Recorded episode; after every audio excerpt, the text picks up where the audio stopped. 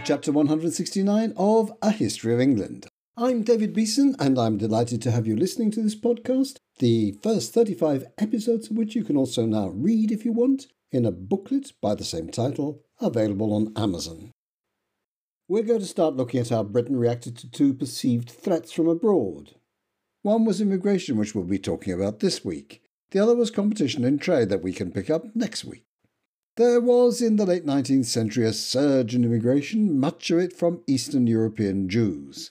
Intensifying persecution by the Russian Empire, which at the time stretched as far west as Poland and the German border, drove some 2 million Jews abroad between 1880 and 1920.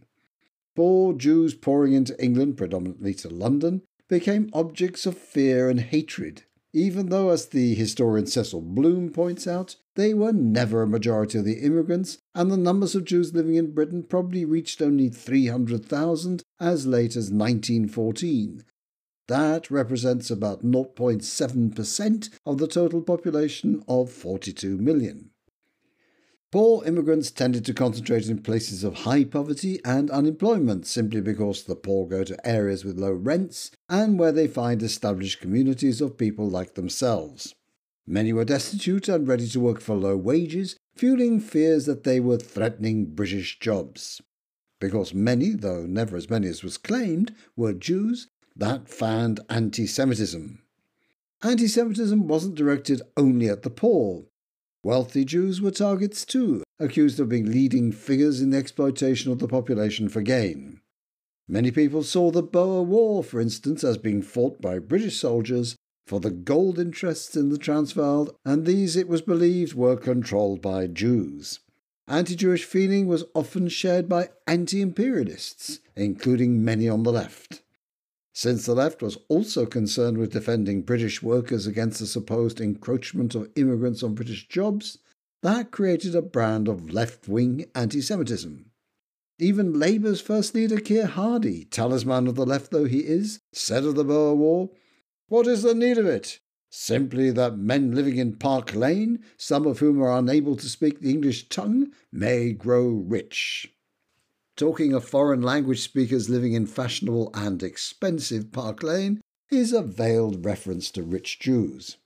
However, there's no evidence that Hardie was a convinced anti Semite. As the historian Ian Hernon, from whose book Anti Semitism and the Left that quotation came, explains, maybe his anti Semitic conspiracy rant was an aberration, or simply tailored to his audience.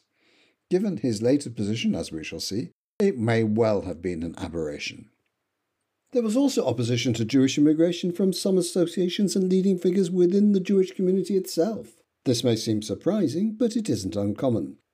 Immigrants settled in a country have worked hard to be assimilated and don't want to see new immigrants arriving and disturbing their arrangements, however worthy the newcomers may be and however urgent their need. A Jewish relief organisation, the London Board of Guardians, placed adverts in the East European Jewish press warning potential immigrants that assistance would only be available after six months of residence, and a similar policy was adopted in Manchester. Cecil Bloom quotes Nathan Joseph, the chief rabbi's brother in law and an important figure in the London Board of Guardians, as denouncing undesirable immigrants. He said, This class constitutes a grave danger to the Jewish community. Its members were always paupers and useless parasites. Many of these were never persecuted, but came with the persecuted. Dislike of such undesirables would lead others to backing restrictive legislation. Even the Jewish MP and former president of the Board of Guardians, Benjamin Cohen, refused to vote against a 1904 government bill to restrict immigration because, though he doubted it would succeed, he saw it as keeping criminal and other dissolute classes out of this country. Whatever the opinions within the Jewish community, it was outside it that the most anti immigrant views were expressed. Major William Evans Gordon was the Conservative MP for Stepney in the poor East End of London, so he knew the area reasonably well. In his 1903 book, The Alien Immigrant, for which he did considerable research travelling in Eastern Europe, and in which he generally maintains an even handed approach, he says that east of Aldgate one walks into a foreign town. This is an enduring sentiment among opponents of immigration. The principal agent of Brexit in our own times, Nigel Farage, told the 2014 conference of his then political party UKIP about an unpleasant experience he'd had on a train, at least as far as Grove Park Station in southeast London. It wasn't until after we got past Grove Park that I could actually hear English being audibly spoken in the carriage. Does that make me feel slightly awkward? Yes. Farage and Evans Gordon were made uncomfortable by the sense of being in a foreign land in their own country. All this, incidentally, puts me in mind of Shmuel Sonshine, recorded as Samuel Johnson by an immigration officer not prepared to deal with Jewish names. He was one of my great grandfathers. He was from the city we now call Vilnius, and he called Vilna in Lithuania, then part of the Russian Empire. He'd served seven years in the Tsar's army and was a smart cookie. In 1902, he could see that war was coming with Japan and guessed that Jews would be among the first called and sent out there to fight in a bloody quarrel in which he had no stake. He travelled to London where, after the six months waiting period, I presume, he got some help from the Board of Guardians. In fact, he had his own resources since he was a skilled craftsman who could build the uppers of shoes, the part that doesn't include the sole, for people with deformed feet, either congenitally or through accident. Within a year, in 1903, he could send for his wife and two children to come and join him. The earliest memory of my grandmother, his daughter, was standing, aged three, on the quayside in St. Petersburg, holding her mother's hand in one of hers and her baby brother's potty in the other. They were waiting to travel to a country of which they knew nothing and whose language they didn't speak. The likes of Nigel Farage and of Evans Gordon might loathe that, but I can't help feeling that it requires a lot of courage to take that kind of plunge. Evans Gordon was the key figure behind the British Brothers League, which is seen by many historians as a forerunner of the fascist movements that grew to prominence a couple of decades later. Evans Gordon himself wasn't entirely anti Semitic, and even Chaim Weizmann, the leading Zionist and later first president of Israel, felt that Jews tended to be too hard on him. Weizmann explained that in 1903 Britain had reached its limit of absorption of Jews, and he declared, The reaction against this absorption cannot be looked upon as anti Semitism in the ordinary or vulgar sense of that word. It is a universal social and economic concomitant of Jewish immigration, and we cannot shake it off. Evans Gordon liked Zionist ideas because while he sympathized with the need of Jews to get away from Russian persecution, he felt it would be far better that they go somewhere other than Britain, like the Jewish homeland Zionists wanted to set up in Palestine. The British Brothers League wasn't explicitly anti Jewish. Its declared aim was simply to restrict all immigration by destitute or undesirable aliens. That, though, meant it had plenty of anti Semitic members, since, at the time, most such aliens were Jews nor was the concern about undesirable immigration restricted to the League. 52 Conservative MPs, led by Sir Howard Vincent, formed a Parliamentary Pauper Immigration Committee, pressurising Lord Salisbury to act, especially after 1900 when both immigration and unemployment rose and they, naturally, linked the phenomenon. Not unlike in our own times, much of their agitation was based on fake news, such as the claim advanced by Conservative Central Office that between 1890 and 1900, 429,298 immigrants had arrived in Britain, a figure so precise that it feels as though it must be right, though census returns show that it is a wild exaggeration. I don't want to suggest that immigrants had no defenders. The secretary of the Jewish Board of Guardians spoke up for what he called the old English tradition which has ever granted the right of asylum to the oppressed. There were also non Jewish supporters, notably leading liberals such as Charles Dilke and the still relatively new Conservative MP, Winston Churchill, a friend of Jews throughout his life. The Labour Representation Committee, forerunner of the Labour Party, opposed restrictive measures against immigration. Its key figure, Keir Hardie, now abandoned his previous anti immigrant stance and embraced the cause, as did a young man soon to enter Parliament and making a reputation for himself in Labour circles, Ramsay MacDonald.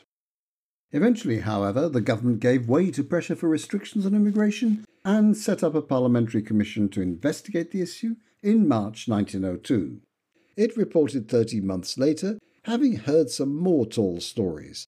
For instance, Evans Gordon told it, Not a day passes but English families are ruthlessly turned out to make room for foreign invaders. This was, of course, another exaggeration. Interestingly, though, it again reflects attitudes that have survived to our days. In October 2022, Suella Braverman, who until her recent sacking was Home Secretary and therefore the minister responsible for immigration control, told the House of Commons The British people deserve to know which party is serious about stopping the invasion on our southern coast and which party is not. It seems that when it comes to rhetoric against immigration, the notion of resisting an invasion has proved remarkably persistent. In 1904, the British government, now headed by Balfour in succession to Salisbury, submitted a bill to Parliament to restrict immigration. It, however, included unenforceable provisions, most notably one to close so called prohibited areas to further immigration once they were deemed to have as many immigrants as they could cope with. This and other objectionable elements led to serious problems for the proposal, and in the end, the government withdrew it. Then, in 1905, there was a tense by election in the East London constituency of Mile End. Both the Conservative candidate who held the seat and his Liberal opponent had spoken firmly against open door immigration, a stand voters had seemed to favour the main parties concluded that there was a groundswell of opinion against immigration in the electorate and decided to accommodate it. Something similar has been happening over the first quarter of the current century, when both the Conservatives and Labour, whether in government or in opposition, have tended to adopt anti immigrant positions to win backing among voters seen as unhappy with the scale of immigration. The result back then was that the Aliens Act of 1905 Similar to the previous year's proposal, but without the more controversial provisions, such as prohibited areas, was finally passed with support, or at least abstention, in both parties. Twelve Jewish MPs eventually split precisely into three groups, with four, all Conservatives, voting in favour, four abstaining, and four voting against. As it happens, the measure had been so watered down as to be pretty toothless. Charles Trevelyan, a Liberal and later Labour MP, who opposed the legislation, declared that the government had the magnificent record of having passed a bill which would keep out five dinghy loads of tatterdemalions. His choice of words is amusing given that Suella Braverman's war cry had been to prevent immigrants crossing the channel in small boats, with which he had about as much success as Trevelyan describes. The next Liberal government instructed immigration officers to give immigrants the benefit of the doubt, making the act still more toothless. Evans Gordon was furious that with immigration falling and the government dealing with other, more pressing concerns, his demands for more stringent restrictions got nowhere. Before we wrap up, let's think about how neutral the act really was. Many of its backers saw it as genuinely directed against destitute immigrants or those that were undesirable for other reasons, such as criminals or the diseased. To others, however, its anti Semitic intent was clear. Kenelm Digby, who sat on the Parliamentary Commission on Immigration, said that it is common ground that the object of this part of the bill, on undesirables, is to control the immigration of Russian and Polish Jews into the East End of London. Toothless or not, the act was a testament to the depth of aversion amongst many in Britain to immigration.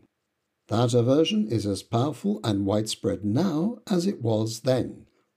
While the target of those times was Jews, today it's Muslims.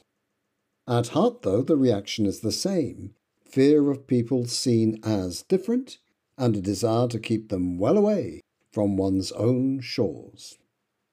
Next week, we'll move on to the other great threat from abroad competition in trade and the thrilling tale of how the response broke the Balfour government. Thanks for listening.